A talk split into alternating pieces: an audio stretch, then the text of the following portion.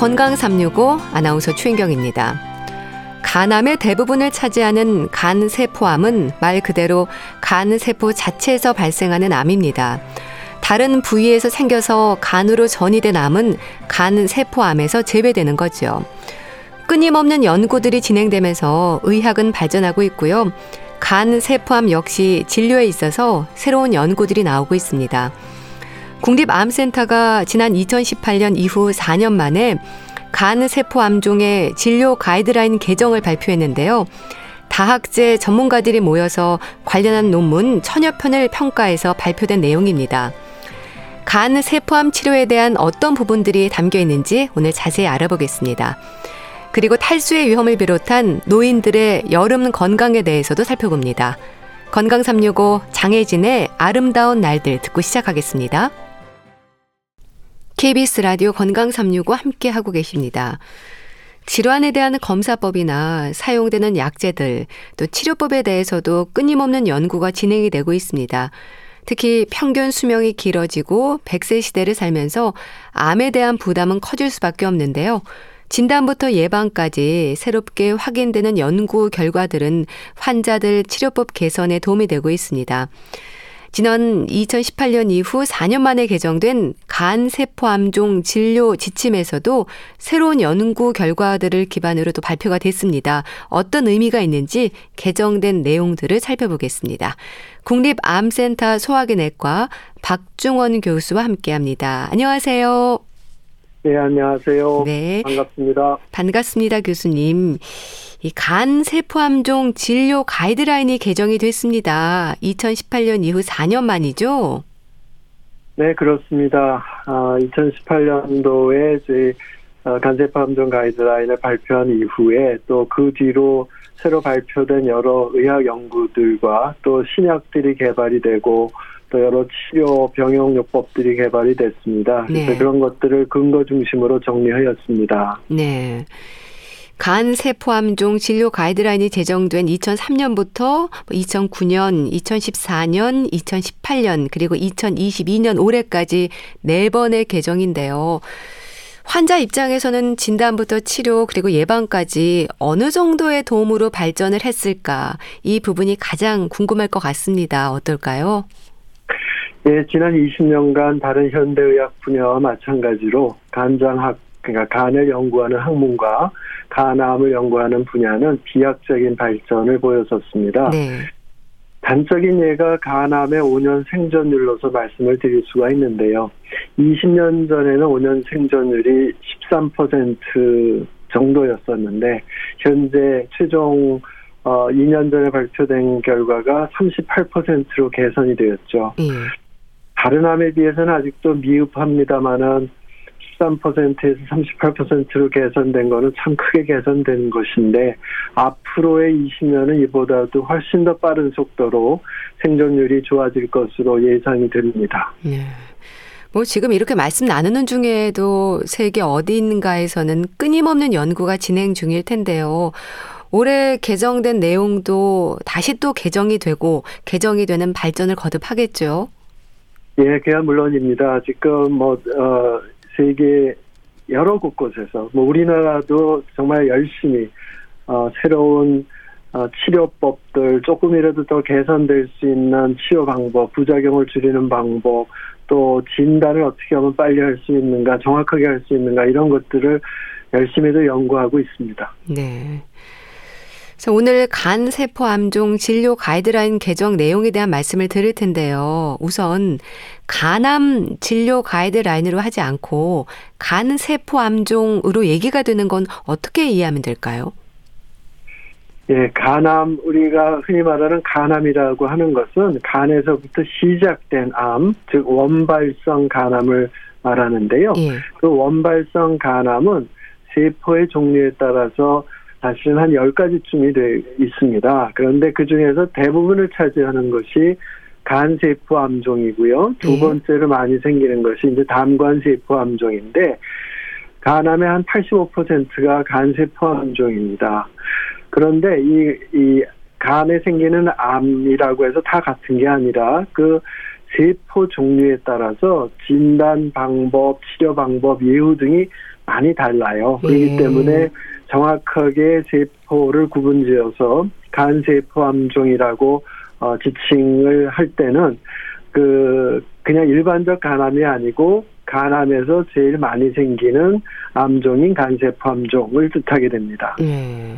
그러니까 말하자면 간세포 자체에서 발생하는 암, 다른 곳에서 생겨서 간으로 전이된 암은 간세포암이 아니라는 건데 이 간세포암이 간암의 대부분이긴 하죠.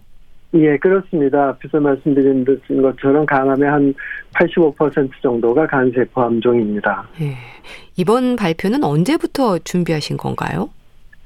어, 작년 7월부터 준비를 했는데요. 네. 어, 저희 국립암센터의 그 가이드라인 어, 추진 사업단이라는 게 또 마침 어, 시작이 됐습니다. 그래서 그 가이드라인 사업단의 도움을 받아서 작년 7월부터 준비를 하였습니다. 네. 그런데 국내외 간세포 암종과 관련한 연구 결과들을 증거 중심으로 개정을 했다고 들었습니다. 이건 어떤 의미인가요? 예, 이게 좀 어, 자세히 설명을 드리자면요. 예. 사람의 생명을 다루는 의학은 많은 과학들이 다 수렴되는 최종 집합체가 의학입니다. 그런데 어, 끊임없이 사실 확인하고 확인해야 되고 해결이 안된 문제를 풀려고 노력을 하고 있는 실용 학문입니다. 예. 그런데 이 과정 중에 수많은 연구 논문과 새로운 치료법들이 개발되고 또 연구 결과들이 발표되고 연구자들이 주장들을 하고 있는데 이러한 주장이 정말 객관적으로 신빙성이 있고 사실로 받아들일 수가 있는가 하는 거가 어, 주요 요지가 됩니다. 즉 네. 한예로 과거에 황우석 사태라는 거 있었죠. 네. 네, 그래서 모든 국민들이 아실 겁니다. 뭐 마치 모든 것이 다 해결될 듯이 어, 발표들을 하였지만 허위로 발, 결국은 결론이 났죠. 네. 이런 것처럼 어, 연구자들이 그 자신들은 이제 이게 중요한 치료나 뭐 업적이라고 발표를 하고 있지만 그게 정말 객관적으로 사실인가 하는 거를 다시 한번 검증을 해야 된다. 그래서 그런 것들이 이제 증거 중심 의학이 되는 것이고요. 예. 그 가이드라인 어, 위원회에서 여러 전문가들이 모여가지고 그 발표된 최신 자료들을 철저히 검증을 해서 이 증거 중심의 공고사항을 제시하게 되었습니다. 네. 그 가이드라인은 2003년도 처음 시작할 때부터 지금까지 20년 동안 계속 증거 중심의 가이드라인임을 말씀을 드리겠습니다. 네. 그럼 지난 2018년과 비교할 때 어떤 특징과 변화가 있을까요? 뭐 개정이 필요한 분야들이 많았습니까? 예, 지난 어느 시기보다도 많았었습니다. 어, 예방에 대한 새로운 결과들이 나왔고 영상 진단 기준도 개선이 되었고요. 음. 그다음에 무엇보다도 새로운 어, 면역 항암제들이 쏟아져 나오고 있는 아, 상태입니다. 네. 그래서 그런 것들을 저희가 정리를 해야 되고요. 또 하나는 양성자 치료나 국소 치료술에서도 어, 높은 증거, 즉 앞에서 말씀드린 것처럼 증거 중심에서 가장 높은 증거 순위가 무작위 대조군 삼상 연구입니다. 네. 이런 결과들이 새롭게 발표가 되었습니다. 그래서 이런 것들을 어 50명의 내과외과, 영상의학과, 방사선종양학과 교수들이 모여서 1028편의 국내 논문들을 약 10개월간 검토하여서 총 78개 권고를 제정하였습니다. 네. 코로나19 시대를 살면서 팬데믹에서의 환자 진료와 관련한 부분도 살펴진 거네요. 네, 그렇습니다. 코비드 19 팬데믹이 사실 언제 끝날지 모르는 상황이지 않습니까? 지금 다시 재유행을 하고 있는데요. 예. 그래서 이번 개정판에서는 어, 간세포 암종 환자들이 코비드 19 팬데믹 안에서 어떻게 행동을 해야 되는가 하는 것도 공고 사항을 마련했습니다. 예. 아무래도 예방을 위한 부분이 우선 좀 궁금한데요. 이제 만성 간질환 환자들 중에서 스타틴 계열이나 아스피린을 투여한 경우에 대한 권고 사항이라는 건 어떤 의미인가요? 네. 그 우리나라 국민들도 이제 잘 사시게 되면서 질환도 서구화가 되었다는 건 잘 아실 겁니다. 네. 근데 이제 그 대표적인 것이 고지혈증, 즉 피의 기름기가 높은 거죠. 그런 고지혈증이 급격히 늘어났기 때문에 스타틴 계열의 그 고지혈증 약물이나 또는 또 아스피린을 복용할 수밖에 없는 분들이 많아졌어요. 네. 그런데 이에 따라서 이런 약물에 대한 여러 가지 연구들이 나오고 있는데요.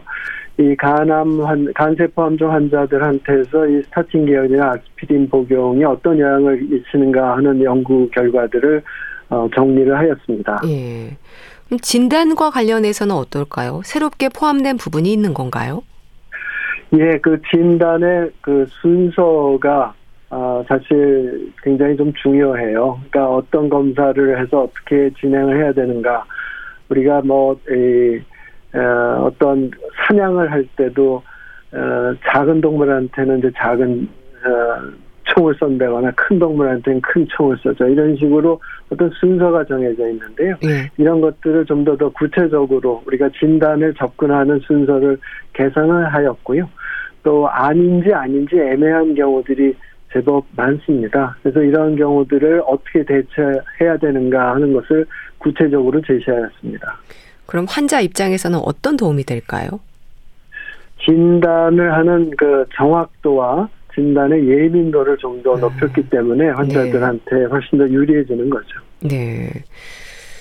그리고 치료법에서의 증거 등급에 대한 부분도 있던데요. 교수님, 이건 뭔가요? 이 증거 중심 의학에서는 근거 수준을 이제 A, B, C, D로 나누는데요. A는 앞에서 말씀드린 것처럼 무작위 대조군 삼상 연구 결과이고 예. 이것의 뜻은 앞으로도 그 결과가 바뀔 가능성이 아주 어, 거의 없다는 뜻입니다. 음. 그래서 예를 들자면은 이게 부모 자식 간의 신뢰 정도라고 할 수가 있고요. 네. 그 다음으로는 부자, 어, 무작위 대조군 연구가 아닌 코호트 연구. 요즘 그 COVID 19 때문에 많이 들어보셨을 거예요. 이 코호트 연구나 대규모 전향적 관찰 연구 등은 증거 수준이 이제 비정 비등급입니다. 네. 이런 것이 이제 형제나 절친 간의 신뢰 정도라고 말할 수 있고요. 그 다음은 이제 후향적 관찰 연구 혹은 증례들 어떤 케이스들을 모아서 발표하는 게 이제 증거 순위 C로서요. 이 비유하자면 그냥 알고 지내는 사람들 간의 신뢰 정도가 됩니다. 그래서 예. 이 언론 등에서 소개되는 이제 새로운 치료법이라고들 소개되는 것들이 어, 대부분의 경우가 사실은 증거순위 C 정도예요. 아, 예. 그렇기 때문에 우리가 그것을 받아들일 때 굉장히 좀 조심을 해야 되고요. D 등급은 증거가 없이 순전히 이제 전문가들의 추정 의견입니다. 그래서 아, 이런 것도 이제 저희가 필요한 경우에는 이제 권고 사항이 들어가게 됩니다. 네. 그럼 최선의 치료법들은 물론 차선책이 될 수 있는 치료법들도 세분화됐다고 볼 수 있을까요? 예, 그 앞에서 말씀드린 근거 수준의 A 등급이 사실은 그렇게 많지가 않습니다. 그래서 음. 근거 수준의 B 또는 C 등급 내에서 치료법을 제시할 수밖에 없는 경우들이 꽤 많거든요. 음. 그래서 이런 것들을 저희가 그 중에서도 이제 좀 더 믿을 수 있는 방법들을 골라서 차선의 치료법으로서 제시를 한 것입니다. 네. 그리고 또 보니까 간 절제술과 같은 수술법에도 권고 사항들이 있던데요. 예, 뭐 물론 있죠. 그래서 어, 모든 수술법, 뭐 치료법 이런 것들에 대해서 저희가 이제 연구 결과를 어, 바탕으로 권고 수준들을 다 작성을 했습니다. 예. 그럼 복강경과 같은 수술 방법뿐 아니라 뭐 절제를 고려할 수 있는 수술 범위도 넓어진 건가요?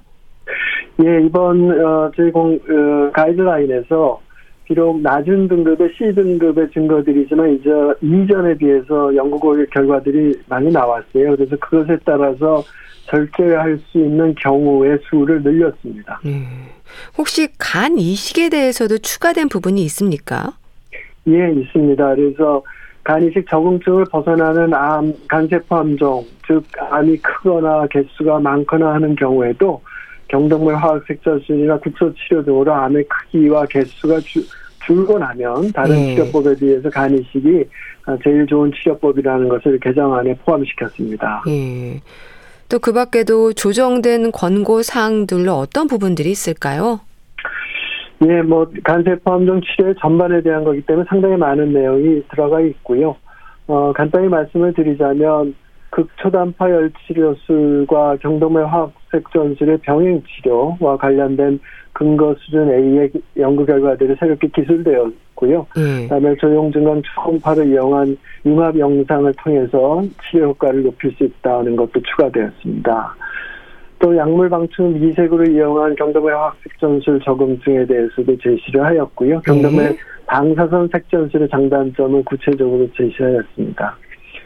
또 하나는 양성자 치료가 3cm 이하 간세포 함정에서 고주파열 치료 수가 동등한 효과를 보인다는 그 무작위 대조군 3상 연구 결과가 최근에 나와서요. 그것을 근치적 치료술로 새롭게 기술하였고 네.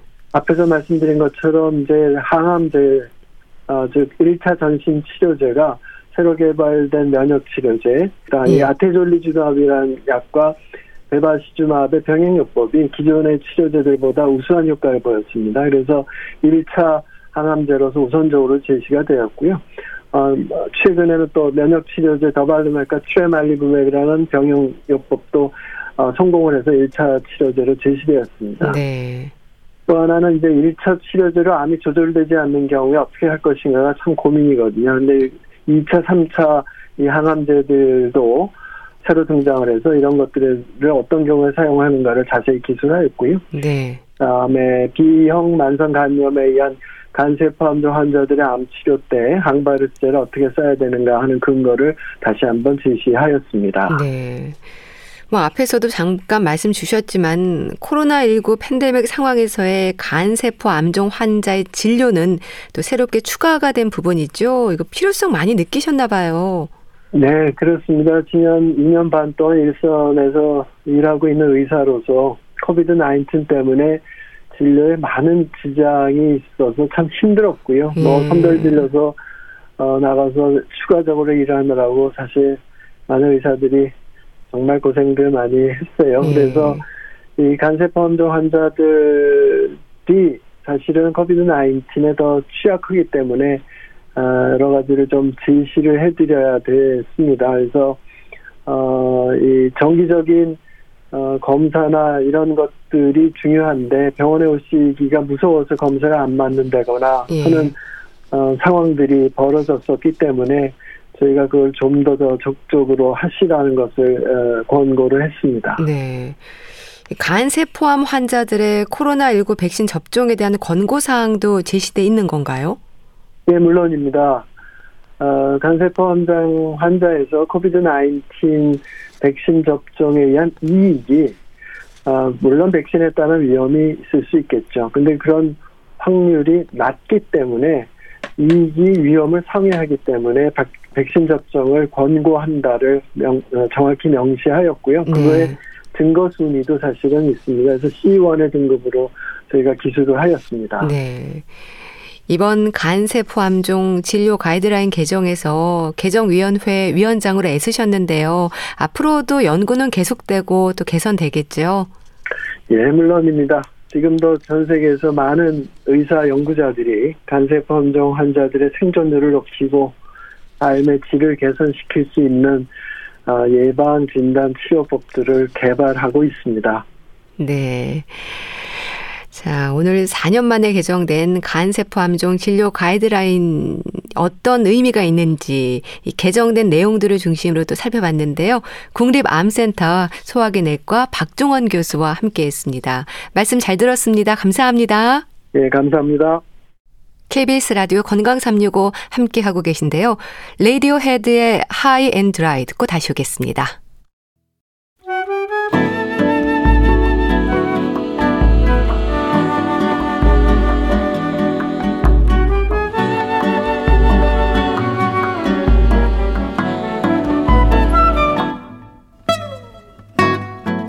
건강한 하루의 시작. KBS 라디오 건강 365 최윤경 아나운서의 진행입니다.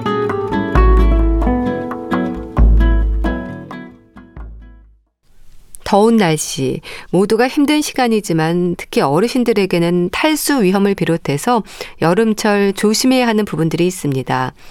가장 더운 한낮에는 되도록 외출을 삼가라는 말도 하는데요. 기온도 걱정이고 식중독, 장염으로도 탈수 위험은 있을 수 있어서 더위와 음식 모두 조심해야 하지 않을까 싶습니다.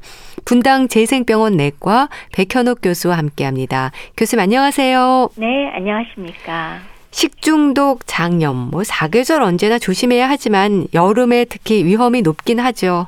맞아요. 뭐 여름에 우리가 제일 처음 생각하는 질환이 결국 설사병, 식중독 이런 거 아니겠어요? 네. 그래서 제가 식중독이 정의가 뭐냐 하고 잠깐 또 정리를 해봤어요. 네. 세계보건기구에서 얘기하기는 식품이나 물의 섭취에 의해서 발생되었거나 발생된 것으로 생각되는 감염성 또는 독소형 질환이라고 규정을 하고 있다고 합니다. 근데 이제 여기와 그럼 식중독과 장염은 도대체 무엇이냐? 예. 장염이라는 것 자체는 소장이나 대장에 염증이 생긴 상태잖아요. 그리고 대부분 음식 섭취와 관련이 있고 근데 실제로 식중독과 증상이 유사하기 때문에 그냥 비슷한 의미로 우리가 사용될 때가 많고요. 네. 당연히 여름에는 기온 상승으로 세균성 식중독 발생이 급증할 수 있으니까 뭐 조심 많이 해야 되겠죠. 네. 참 여름철 환경이 주는 위험도 있어서 일단 익혀 먹고 끓여 먹는 게 안전하다고 하잖아요. 어르신들은 특히 날 것이라든지 조심할 부분들이 많지 않나 싶어요. 맞아요. 날씨가 더우면 일단은 세균 증식이 쉬운 환경이 되잖아요. 네. 근데 이럴 때 나름식에는 이미 세균이 증식된 걸 그냥 먹어버릴 수 있기 때문에 날 것을 피하자 첫 번째. 그 다음에 그러니까 결국 모든 음식물은 익혀서 먹고 물은 반드시 끓여 먹는다. 그렇죠? 그 다음에 뭐 조리한 음식 같은 거를 엉성하게 실온해뒀다가 괜찮은 줄 알고 드시면 또 문제가 될 거고 예. 또 한번 조리된 식품을 다시 드신다 할 때는 반드시 제대로 가열해서 먹어라 하는 것도 뭐 당연한 얘기가 될 거고요. 또 이제 음식물 준비할 때 육류나 어패류를 취급한 칼이나 도마 같은 거는 우리 소위 교차 오염이라 그러죠.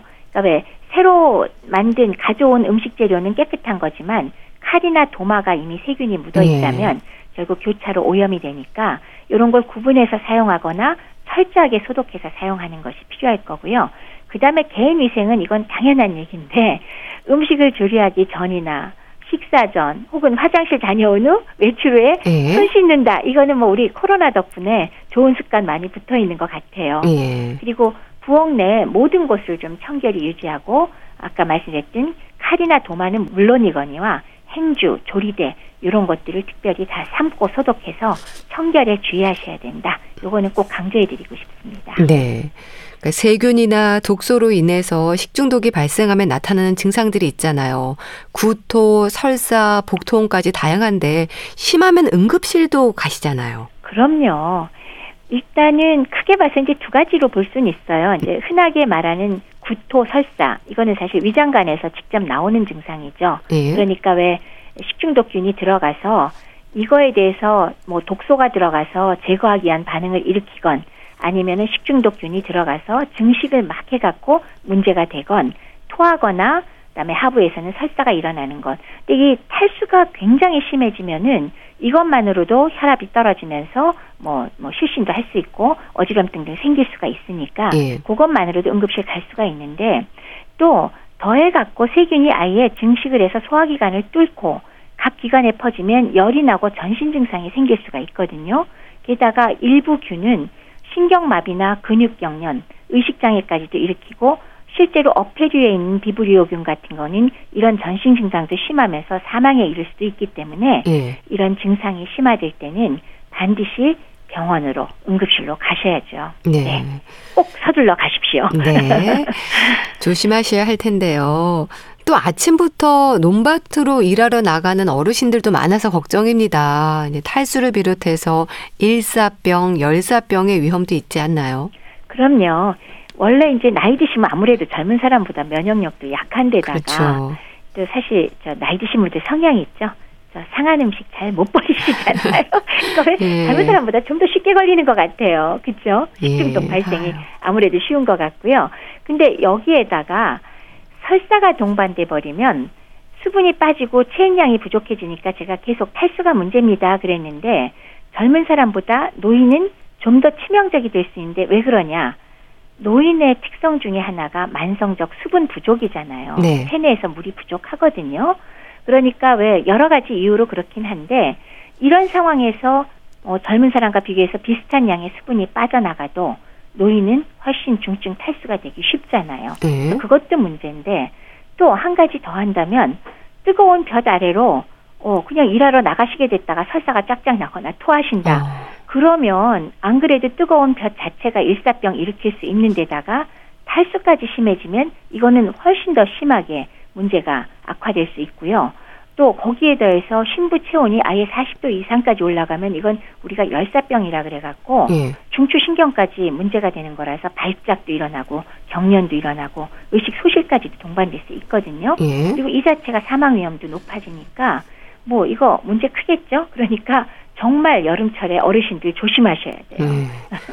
두통을 느끼는 것도 그런 이유인 건가요? 그러니까 수분 부족으로 혈관 수축으로 이런 것들이 이어지면서 두통과 탈수 위험을 높인다고도 들었습니다. 아주 정확하게 말씀을 해주셨네요. 예, 그러니까. 일사병의 정의 자체가 왜 여름철 높은 온도에 노출이 되면은 이게 왜 저기 몸 밖으로 열이 원활하게 배출되지 못하고 너무 온도가 높으니까 체온이 37도에서 40도까지는 안 올라가고 그 중간 정도로 37도 이상 40도 사이로 그렇게 올라가는 질환이죠. 네. 이럴 때 바로 왜 말씀 주셨다시피 물이 많이 부족하게 되고 혈관이 수축되니까 뇌로 혈류가 안 가잖아요. 그러니까 어지럼증, 두통이 동반되고 거기에서 더 심해지고 탈수가 심해지면 심장 박동도 빨라지고 토하거나 복통이 나타날 수도 있죠. 그리고 땀이 많이 흐르면 체내 전해질도 빠져나가게 되고 그래서 심하면 실신할 수도 있으니까 뭐 이런 경우에는 빨리 좀 시원하게 하고 물 보충을 서둘러서 해드려야 되겠죠. 네. 그럼 교수님 위험으로 지적이 되는 탈수, 탈진, 일사병, 열사병 어떤 차이가 있는지에 대해서도 설명해 주세요.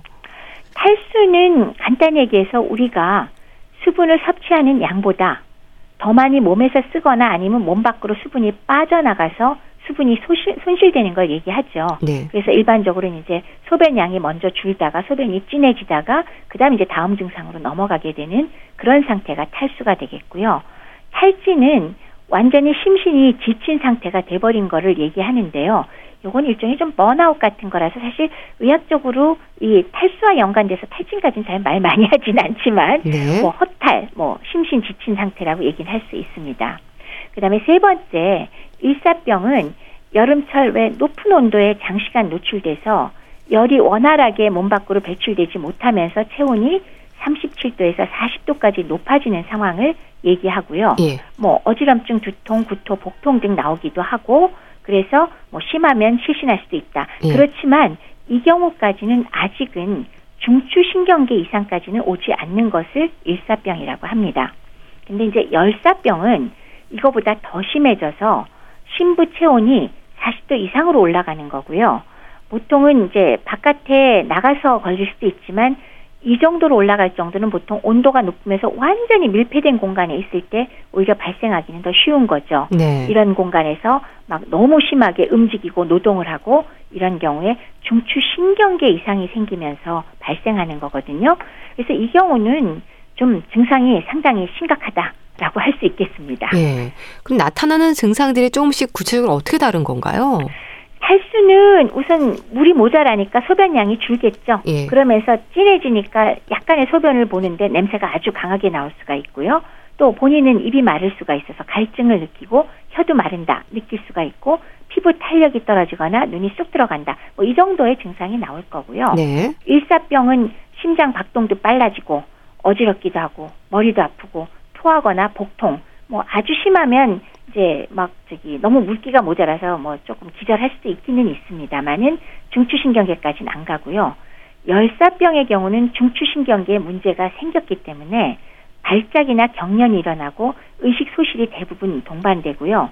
여기에 더해 갖고 쇼크 증상이 발생하면서 콩팥이나 간 기능 같은 다장기 부전증이 아, 동반되기도 합니다. 예. 치료를 빨리 제대로 하지 않으면 열사병의 사망 위험률은 무려 30%라고 하니까요. 상당히 심각한 상태가 되는 겁니다. 그 심하면 의식을 잃을 수도 있다고 하던데요. 되도록 빨리 119 신고를 해야 하는 위험 증상도 있지 않을까요? 특히나 열사병은 볼 거 없습니다. 음. 빨리 119 부르셔서 아, 예. 응급실 가셔야 되고요. 뭐 일사병이나 탈수라 그래도 너무 허탈하게 돼서 혈압이 떨어져서 뭐 실신하거나 쓰러지거나 아. 그럴 정도가 됐을 때는 속히 응급실 가는 게 좋은데 열사병 같은 경우는 예. 매우 서두르셔야 됩니다. 예. 그런데 또 열과민증이라는 것도 있다고 들었습니다. 이건 어떤 경우를 말하는 건가요? 요거 단어 자체를 얘기한다면 열에 대한 감각이 비정상적으로 예민해지는 증상이다 라고 할 수가 있고요. 예. 다시 말하면 더위를 잘 못 견디는 거죠. 아, 결국 몸이 온도를 체온을 제대로 조절하지 못한다라고 할 수 있는데요. 그러니까 우리 몸이 온기와 냉기의 어떤 균형을 유지해서 뭐 추운 곳에 가건 아주 더운 곳에 가건 어쨌건 내 자신의 체온을 유지하는 그 능력이 있는데 이 능력이 문제가 있다라는 뜻으로 우리가 열과민증이라는 표현을 쓰고는 합니다. 네. 또 당뇨병을 비롯해서 갑상선 질환, 뭐 파킨슨병과 같은 질환을 앓고 있는 분들에게 위험이 높다고 하던데 이건 자율신경과 관련한 부분이 지적이 되는 건가요? 그렇죠. 체온 조절을 잘 못하는 경우로 우리가 뭐 당뇨나 갑상선 질환 같은 거 흔히 얘기하거든요. 어, 맞습니다. 자율신경 관계가 있고요. 예. 특히나 당뇨병의 합병증 중에 하나가 신경 조직의 손상인데 당연히 말초신경뿐만이 아니라 자율신경 손상으로 뭐 체온 조절만이 아니라 사실 여러 가지 증상들이 나옵니다. 당뇨병의 경우는 뭐 장 운동성이 달라진다거나 그래서 그런 원인이 있을 수 있고요. 갑상선 기능 항진증은 갑상선 호르몬이 과다한 경우 아닙니까? 예. 그러면 이 호르몬의 역할이 신진대사를 활발하게 만드는 건데 과다하게 분비가 되어 있기 때문에 신체의 신진대사가 증가돼서 당연히 체온이 상승되어 있습니다.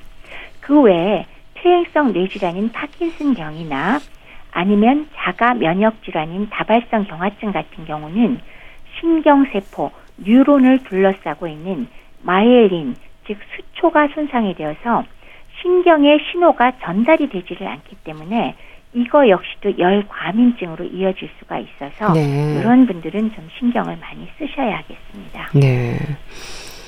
더위를 잘 피해가는 노력이 그래서 필요할 텐데요. 충분한 수분 섭취가 중요하다는 말을 합니다. 그렇다면 얼마나 어떻게 마셔야 하는 걸까요? 그냥 흔하게는 하루에 1.5리터 이상 마셔, 아, 2리터 이상 예. 마셔. 뭐 그래도 그것도 뭐 말은 되고요. 근데 이제 기본적으로 이제 사람마다 체형마다 좀 다를 텐데 뭐 계산하는 방법 없냐 그러면 우리가 사실 영양을 계산할 때 사용하는 방법으로는 기본적인 하루의 물 필요량은 체중 1kg당 30cc를 잡습니다. 예. 그러니까 60kg의 성인이라면 1.8리터, 1800cc가 되겠죠.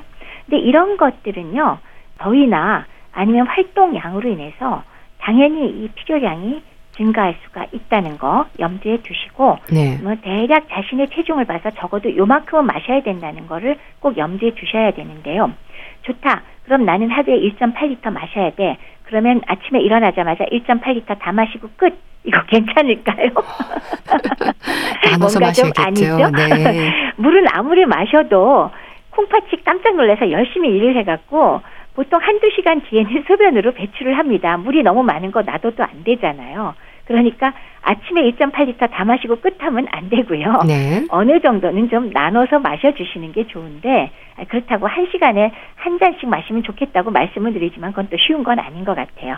어쨌건 좀 나눠서 마시고 또 하나 한꺼번에 많은 양의 물을 마시는 분들의 경우 어 이거는 이제 흔한 건 아니지만 정말 하루에 8리터, 9리터 마시는 분이 드물게 있더라고요. 예. 근데 그런 아. 분의 경우는 몸속에 나트륨, 그러니까 전해질 중에 나트륨의 균형이 깨져서 완전히 저나트륨 혈증이 생기면서 구역질 나고 근육도 경련이 일어나고 막 어지럽고 문제가 생겨서 치료받아야 될 정도가 있으니까요. 예. 한 번에 맹물 너무 많이 드시진 않도록 음, 하시면 네. 좋겠습니다. 그 어르신들 중에는 소금을 조금 타서 마시기도 하던데 이건 어떨까요? 어, 땀이나 설사로 탈수가 될 경우에는 전해질도 같이 나가니까 이 경우는 소금 조금 타서 마시는 거는 뭐 오히려 권장할 수도 있을 것 같습니다. 큰 문제가 되지 않고요. 네. 뭐 전해질 이온 음료 마실 수도 있고요. 근데 일상에서 항상 마시는 물에 모두 소금을 탄다. 이거는 우리가 왜 노상 얘기하는 우리나라 분들이 소금 과다 네. 섭취로 인해서 네. 고혈압이나 다양한 문제가 생기고 있잖아요. 그래서 그거는 제가 절대로 권하진 않는데 한여름에 땀이나 설사로 탈수가 됐다. 이때는 소금을 조금 타서 마시는 거는 괜찮은 방법입니다. 네. 그리고 찬 수건을 목 뒤에 감고 열을 식히기도 하는데 도움이 될까요?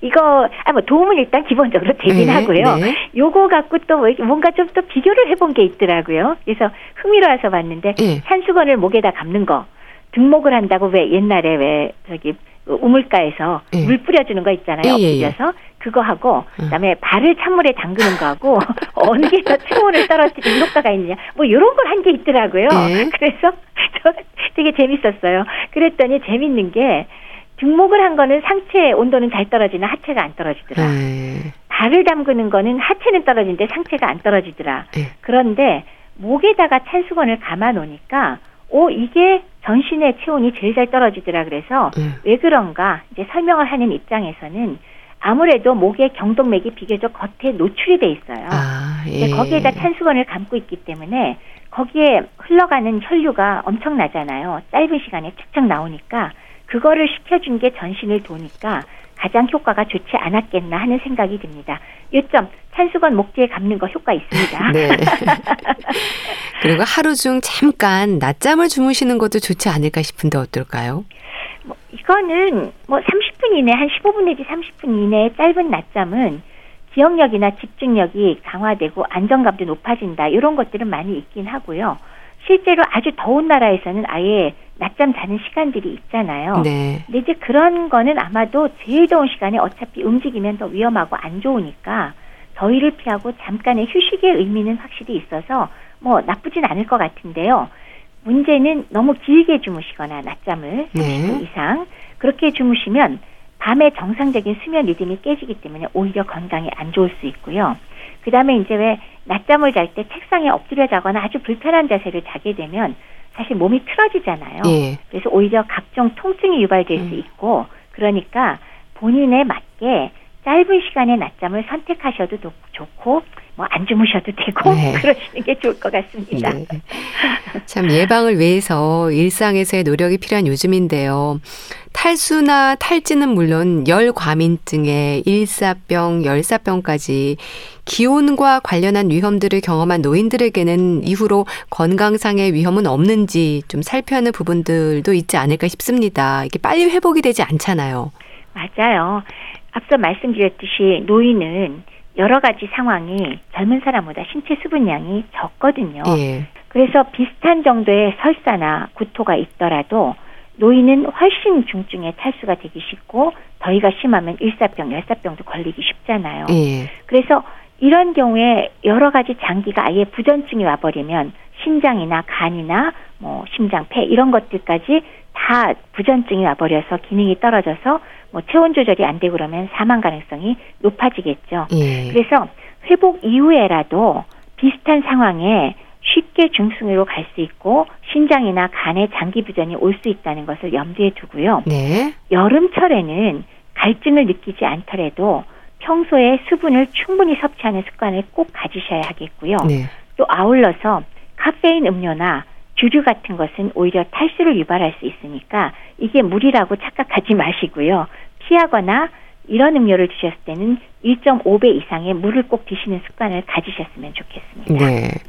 또 여름철 저혈압에 대한 지적도 있던데 어떻게 이해하면 될까요?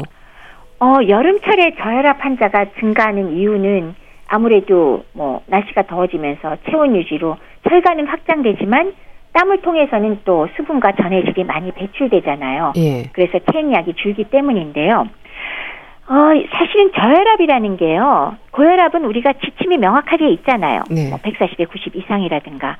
근데 저혈압은 기준이 좀 어려워요. 일반적인 얘기를 한다면 뭐 수축기혈압 90 그리고 이완기 혈압 60 미만이면은 우리가 저혈압이다 라고 얘기는 하기는 하거든요. 예. 근데 이것도 아주 정해진 건 아니고 평소 혈압이 90인 사람도 있거든요. 예. 그래서 뭐 원래 자신의 혈압, 동반 질환 뭐 이런 거에 따라서 평소보다 혈압이 많이 떨어져 있다라고 했을 때 그거에 대한 판단을 좀 해야 될 필요가 있는데 어쨌건 여름철엔 저혈압이 되기 쉽다라는 거는 맞습니다. 네. 어지럽다는 표현으로 증상을 얘기한다고 하던데요. 맞아요.